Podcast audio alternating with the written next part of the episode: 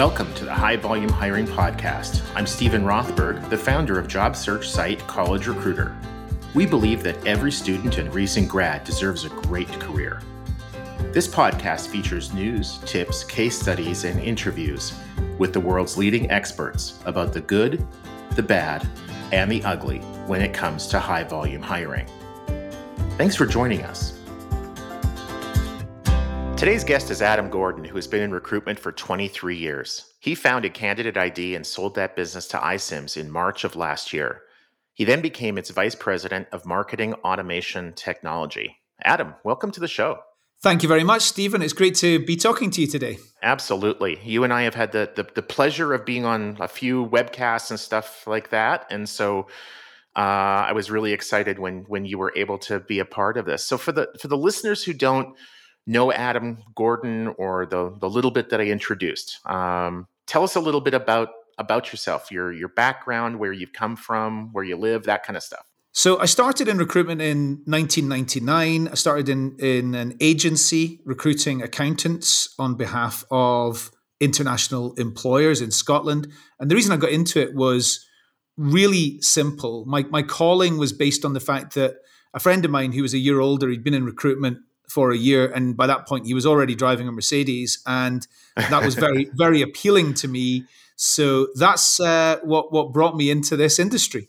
Um, but anyway, after about two years, I realized that I wasn't that interested in interviewing the candidates, and I wasn't that interv- interested in sort of you know the administrative elements of coordinating things.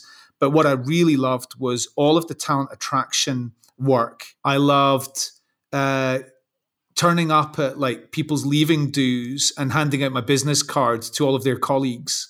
I loved uh, cold contacting potential candidates. I loved advertising. I, I really enjoyed putting a three sentence advert into the back of the Glasgow Herald on a. It would appear on a Friday morning, and I'd get into work at eight o'clock in the morning, crossing my fingers that the phone was already ringing. and sometimes it was, and and I thought, right, well, everybody's interested today. What was the advert that I did today? Right, I put those keywords in it. Last week wasn't quite so successful. What did I miss out? Why was the advert not quite as good? So after three years in the agency world, I, I moved into a recruitment marketing agency where I was working on employer branding for large large companies like Morgan Stanley, uh, which I had a real privilege to work on, helping them open contact centers in Scotland. And uh, I learned a lot about recruitment marketing, about advertising, and uh, I then spent three years at PwC uh, in HR consulting before going back into the agency world as, as marketing director for a, a very interesting business which uh, operated the largest one day, every day contact center assessment. So every single day, we had about 150 people came into the office and did some assessments. And about two and a half hours later, they'd leave the office. And as they left, they'd be handed a slip. And the slip would say, Congratulations, you're starting tomorrow with Direct Line. Congratulations, you're starting tomorrow with Kwik Fit. Um, not quite congratulations yet. You've got to work on these things. Come back tomorrow for training. Or for people who just didn't have any suitable skills at all, it would be sorry, not for you. Uh, we recommend doing something different. And uh, my job as marketing director involved looking at the whole experience for the the candidates and you know what would get them referring their friends and what would get them telling people they'd had a great experience and wanting to come back time and time again. So that's where i started getting real experience in the volume area. But after a couple of years of working in that it was a very entrepreneurial business and the ceo was an old friend of mine and um, i learned quite a lot about building businesses from him and so in 2009, I decided it was time for me to take the plunge myself. And so I built a talent sourcing business called Social Media Search. It was, you know, it was a good time because what we were offering was disruptive. Uh, we, I'd learned, I'd learned how to use use LinkedIn really well. I'd learned how to mine the internet for information, and most employers hadn't. You know, there wasn't many talent acquisition people at that time. You know, most most recruitment was getting done by HR teams who were doing it off the side of their desk while you know doing other things as well and you know i think that we were just ahead of the game. And uh, so we built up this business. There was about 25 people in it. We became part of Norman Broadbent, which is a London listed exec search firm. Uh, I was there for four years as, as a divisional managing director. And then during that period, we had the idea for Candidate ID. And in order to seed Candidate ID, I decided to undertake a management buyout. We bought social media search back and uh, started to build a, a unique recruitment technology product in, in Candidate ID. And the one thing that's been identical between building social media search and then building Candidate ID was nobody else was doing it. Um, and so they were both unique. And the thing that really drives me is being first to market, bringing things into the market which um, is making recruitment better, either for candidates or for recruiters or for hiring managers or ideally for all three. And you know i'm really driven by making making talent acquisition better. And that's my sort of why i remain in this industry and i really love it. Oh that's awesome. And you know when you when you were going through some of the early work history it really struck me that a lot of the recruitment marketing work that you were doing 15 20 years ago to people who are new to our industry, it might be kind of like, well, so what? There's a lot of people who do that. And they're right. There are a lot of people who do that now, but not 20 years ago. Recruitment marketing was really rare 20 years ago. I mean, you had people who were doing that work, but very few people whose entire job was recruitment marketing, or even like you said, like talent acquisition it was far more normal to have like an HR manager an HR director who, you know, 20 hours a week they were working on, you know, payroll and benefits and then, you know, another couple hours a week breaking up fights in the lunchroom and then another couple of hours a week posting ads in newspapers. It, it just it wasn't the focus for for very many people. This is this is right and one one thing I think um I mean, I, I, am I'm, I'm always reticent to say this, especially on an American podcast. But the truth is, recruitment marketing and employer branding is a more mature discipline in the UK than it is in the USA. Uh huh. And yeah, you know, I, I feel like every time I say that, it's controversial, but people don't tend to disagree with me. There are some agencies in the USA which are, you know, have got illustrious histories which are as long as as the history of the agencies that are in um, in the UK. And I'm thinking about Shaker Recruitment Marketing, for example. And uh, you know that's a, that's a third generation business now, and so it goes back a long time. Uh, but that's very that was very rare in the US, and you know for servicing big met- metropolitan markets like say New York, absolutely that's been something that has been a you know a, a long established uh, long established in the US, but much more niche in the US because the difference between the UK and the US is the UK is considerably more populated than even the big states like California and uh, New York and Texas. The, the yeah the, the density still, the density of population exactly. There's 70 million people in a state that's like I don't know about the size of California, something like that, or maybe even smaller I can't remember the landmass, but um, you know, 70 million people in a very small area. And as a result, you've actually got to work a lot harder to try and get your company to the into the minds of the people that you might want to hire because there's so much competition. If you're in the Netherlands, it's even more intensified. That's 17 million people in a land space half the size of Scotland. I mean, it's really intensified there. Whereas in the US, uh, because it's so much more spread out, um, you know, employers tend to be a bit more famous in the local area. So in most medium-sized cities, there's a handful of employers which are everybody knows them. Everybody in the city knows them. And in the UK, it's just the co- the competition's too much too much for that. So that's I think why the concept of recruitment marketing and employer branding took off. It might have taken off at the same time, but it probably took off on a more um, widespread basis in the UK, and that's why I, I agree with you. Twenty years ago is, is is a long time ago to have been specializing in that area. We'll be back right after this break. Hi there. I'm Heather Drago. And I'm Sarah Saunders. We host the podcast That's a Hard No about saying no and setting boundaries. So you can become that true and empowered you that this world needs. Saying no isn't just okay, it's the key to living an authentic, fulfilling life. I'm a licensed professional clinical counselor, so while this podcast is in no way a replacement for one on one therapy, I suppose I know what I'm talking about. I'd say so.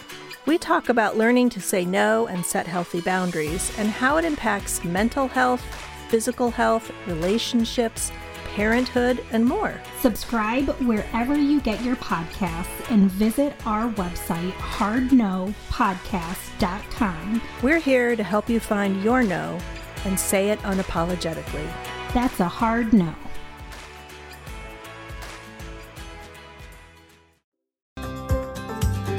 Welcome back to the High Volume Hiring Podcast. There, there are definitely things that are more advanced in, in the US than elsewhere in the world. Um, programmatic advertising, um, for example, I think would be a really good example of that, where it has it has really caught on in in the UK. But there's no doubt that it was much further ahead in in, in the US for a while.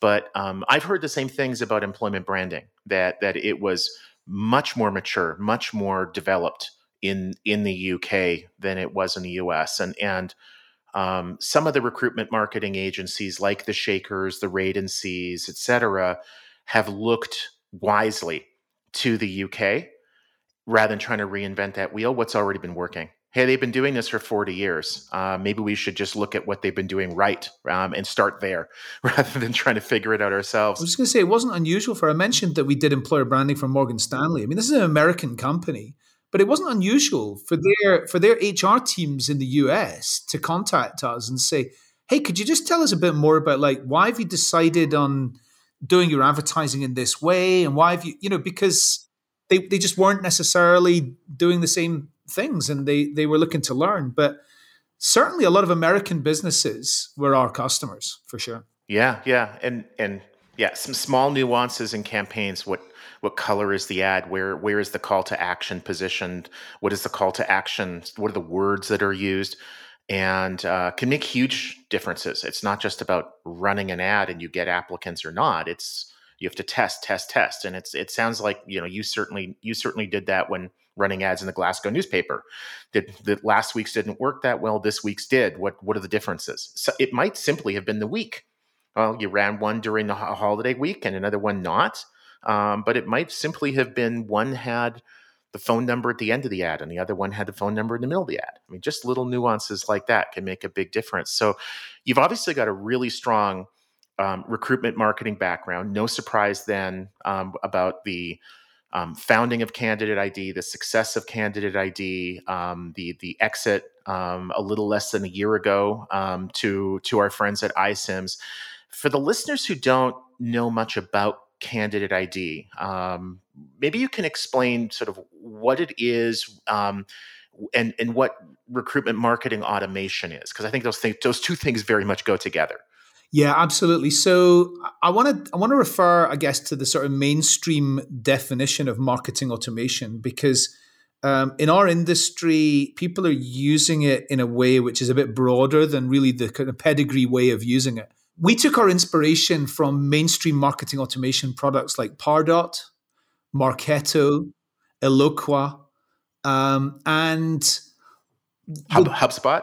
Um, HubSpot's not really a thoroughbred. Um, HubSpot is a CRM website product, a bit of marketing automation. It's kind of a bit of all of these things. The the thoroughbred, the thoroughbreds that we really um, took the most inspiration from would have been Pardot and Marketo, and the, the, the what they do is they allow marketers to distribute campaigns uh, multi channel.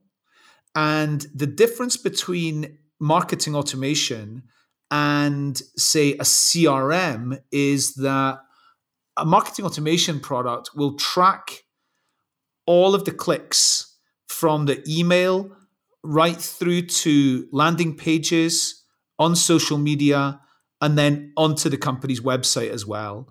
it will track those clicks and link them to a named individual. If you're trying to do the same thing with a CRM, you'll get to know who opened the email and you'll get to know if they cl- if they clicked a link on the email. Beyond that, you're not going to be able to know that Adam clicked on these different things while Stephen clicked on these different things. All you get is a, a counter of numbers, the number of people who did it. Beyond the email, you don't get anything else. Until the person applied. And when the person applies, then you get to see where did they come from at the point that they applied. But you don't get to see what they did around the landing pages. You don't get to see what they did around the crm around the sorry the social media. You don't get to see what what other pages that those individuals clicked um, and what videos they watched and you know what job descriptions they looked at. You get to see the numbers of people but you don't get to see exactly who. So that's one of the one of the key things that marketing automation does. The second thing it does is it scores all of those clicks so that i mean one person can make 10 clicks and they're on 10 points. Another person can make 10 clicks and they're on 50 points because the the value of the clicks that they're making suggests that they're deeper into their journey. So if I'm clicking 10 links, which are all surface level content about uh, a company's mission, its products, um, and things like that, then that doesn't suggest I'm ready for a conversation. But if I'm starting to click on things like job descriptions, and you know a day in the life of and things like that then i'm clearly deeper into my journey and i'm starting to look at i'm starting to try and picture myself in that organization. Would i like to work here? Um, so you know there, there are we think about it as top of the funnel middle of the funnel bottom of the funnel content. And at top of the funnel content like here's skills for software engineers that's going to generate maybe one point but bottom of the funnel content, like the software engineer job description, that's going to generate maybe 10 points. It's a much, much higher, more meaningful um, interaction. So that's the two, two, two of the main things that, that is unique about marketing automation. Yeah, that's a great explanation, and it really resonates with me. We use Pardot, um, and for the for the listeners who, who aren't familiar with it, um, it is a it's a company that Salesforce acquired. Boy, I don't know, probably about eight years ago um, something like that. 2014. And, ah, okay. So I wasn't all that far off. Yeah, it's pretty good. Ago, yeah. Um, not, not, not, not bad for COVID date memories when we all have have, have, trouble remembering. Was that two weeks ago or two years ago? Can't remember. But um, the what how we use it at at college recruiter on the customer side is very similar to how you're describing it. Um, we have all of our employer contacts potential customers existing customers previous customers in salesforce and we have a score and a grade for every single contact. The the grade is how interested are we in them? How likely is it that we think they're going to become a big customer? That's based on things like the size of the organization, geographically, you know, if it's a US company versus a company in India, things like that, um, the job title of the individual. And then like you're talking about the score, the way we describe it is that it that's how interested they are in us. So yeah, if if if the employer clicks just to go to our homepage, that's great. That's interesting. They're, they're interested in us, and we might add 10 to their score. And then that score just kind of accumulates over time. On the other hand, if they click to our pricing page, that that's another level of interest and much higher. If they do something like purchase from us online or attend a user conference that we're hosting, they you know they're registering for something. That's a whole other level. So then we might add 200 points. And then that triggers for our sales team if the grade is high and the score is high that triggers a lead for our sales team. So on the recruitment side if the candidate has a high grade and has a high score it can trigger a lead for the recruiter and say you know hey cindy Fred over here, who's a software engineer and who has received a series of eight of our emails right now. We're really, we continue to be interested in him, but he is now really interested in us. So if you had picked up the phone and called him two days ago, he may not have had enough interest. But he just clicked on a link to, to look at a job posting. And so if you pick up the phone right now and call him, there's a really good chance that you're going to get him to move or to actually complete that application. Um, it makes life so much more efficient and effective for the recruiter. The the parallel that you've just drawn there between recruitment and like how your company uses Pardot to serve up hot sales leads to your, your sales team is exactly the conversation that my co-founder at Candidate ID, Scott McRae, and I had um, in a cafe in summer 2015, where um, he was telling me all about my. I was telling him about my my challenges with how do we track engagement, and I knew that that was something we needed in recruitment. And he was talking to me all about marketing automation, and we just got out. He just drew some stuff out about mainstream sales and marketing. I drew out the same thing, but about talent attraction, and we just like showed each other, and it was almost a direct overlap. So we went, yeah, there's something here. We really need to build something. Um, and uh, you know, it's uh, if you were to if you were not using Pardot, then Salesforce on its own might be able to tell you how many people were clicking on different things, but it's not going to allocate those points to named individuals.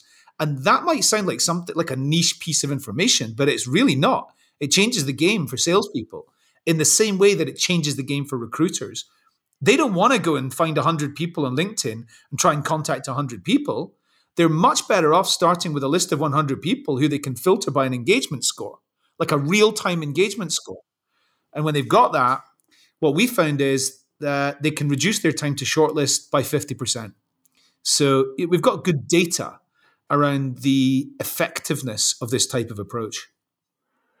Yeah, I, I heard one person um, in fairness to them, I won't name them. I wouldn't be surprised if they're if they're a customer uh, of candidate IDs.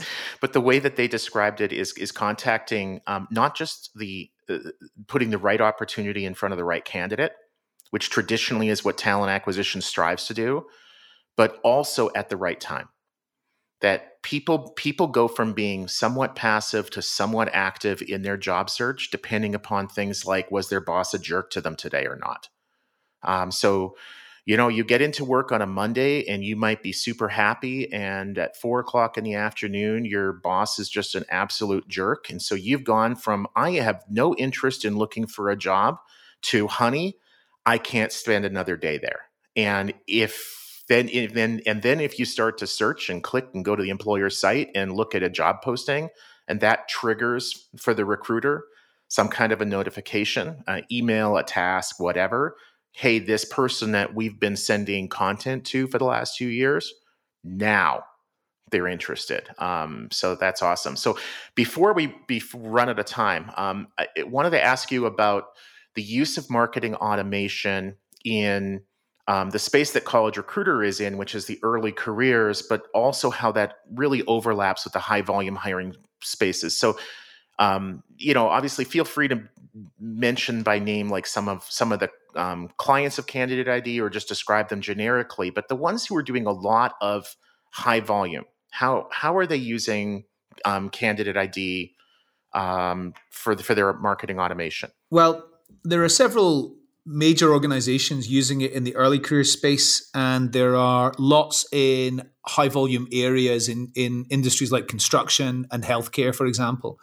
And one of the one of the one of the biggest benefits of being able to track and score exactly what each individual is doing is that that means you can set up marketing workflows which adapt for the individual with every click that they make.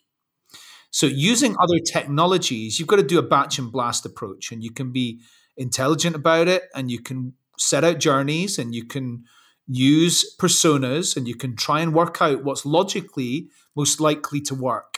And you can then track how many people are clicking the different links and you can then work out you know what was effective and what wasn't and you can adapt and iterate. With a marketing automation system you can set up multiple branches of those campaigns so that adam and stephen both get an email stephen clicks they both open the email stephen clicks on a link which is about skills for people in our industry and then clicks on to watch a video about skills for people in our industry, but does nothing else.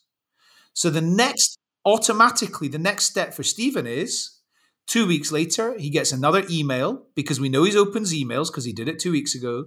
And it's about p- skills for people in our industry. And it's more of the same sort of stuff that he was interested in last time. It'll give him the opportunity to click on other types of things. But if he keeps just looking at skills for people in our industry, that's what he'll keep getting. Adam clicks on skills for people in our industry, watches the same video that Stephen did, but then goes onto the career site, starts looking at job, does a job search, does not yet apply. What Adam gets next is one day later a message from a recruiter to say, Hey, should we talk about opportunities at our company and find out how you fit in? And I'm like, Well, actually, that's a real you know, good timing because I was looking at opportunities at your company. Am I going to see this as a fluke? I'm going to I'm going to see this as you know the stars aligning, or am I going to know there's some automation and tracking happening in there? Whichever way it is, the timing's probably quite good. So this is just an example with two people, but you can set this up. You can have a million people in your talent pipelines, all getting a million different experiences based on the workflows that you've created. Now, what we know is if the experience appears more personalized, the people are more likely to keep clicking. And you know, when you've got a volume of people, first of all, your recruiters are not going to start talent sourcing in the healthcare and construction and contact center areas. They're they're going to have to rely on inward, in, inbound contact. So if you can set out better journeys and better experiences, there's going to be more appropriate inbound contact in the early career space, um, I, I'm gonna.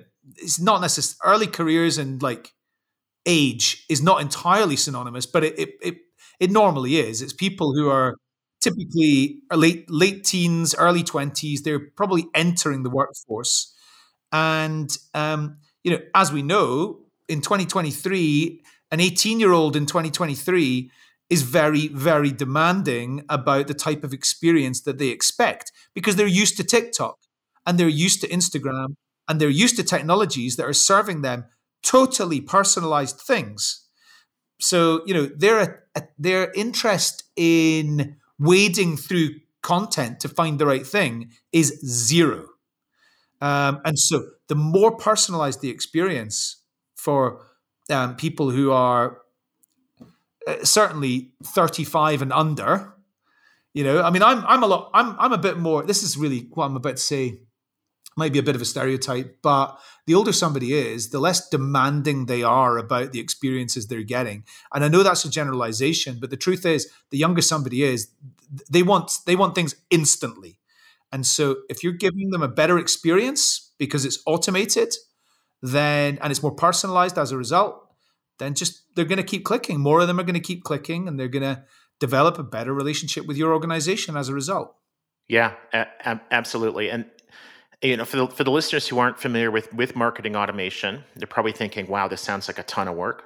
And there is more work up front, no doubt, in setting out those journeys, and it's just sort of like a continual revision. But then the amount of time that you save by not contacting people who they write, you know, it's the right job, it's the right candidate, but there's no way that they're going to be moving to you at this point in time. Maybe six months from now, maybe six years from now.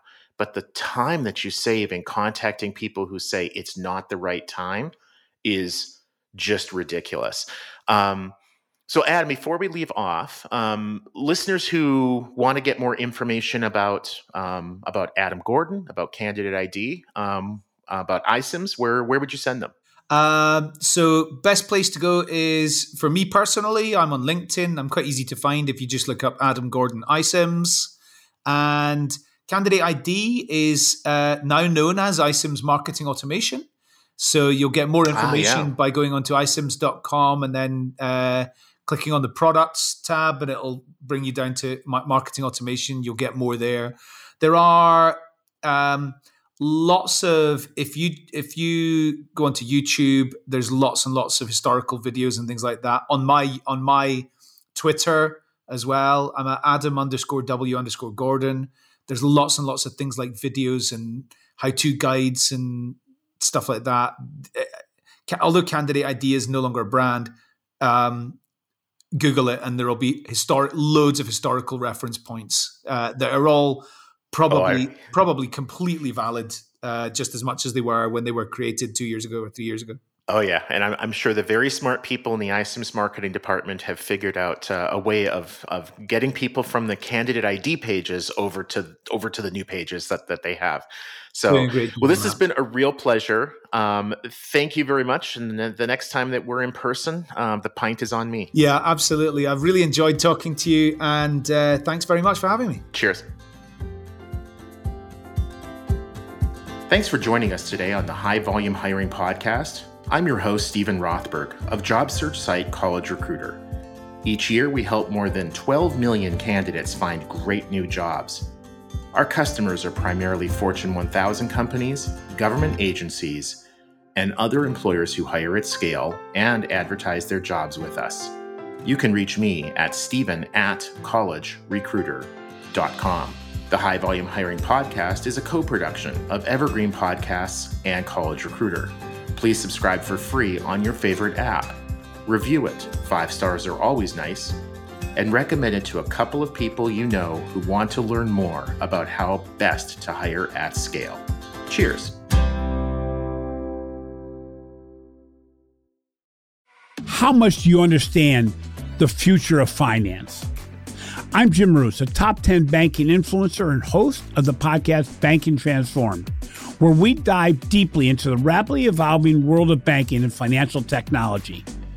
Join me as I interview industry experts, thought leaders, and innovators as they unravel the latest banking trends, disruptions, and game changing technologies reshaping the world of finance. Redefine your understanding of the banking ecosystem. Subscribe now to Banking Transformed, available wherever you get your podcast and now available on YouTube.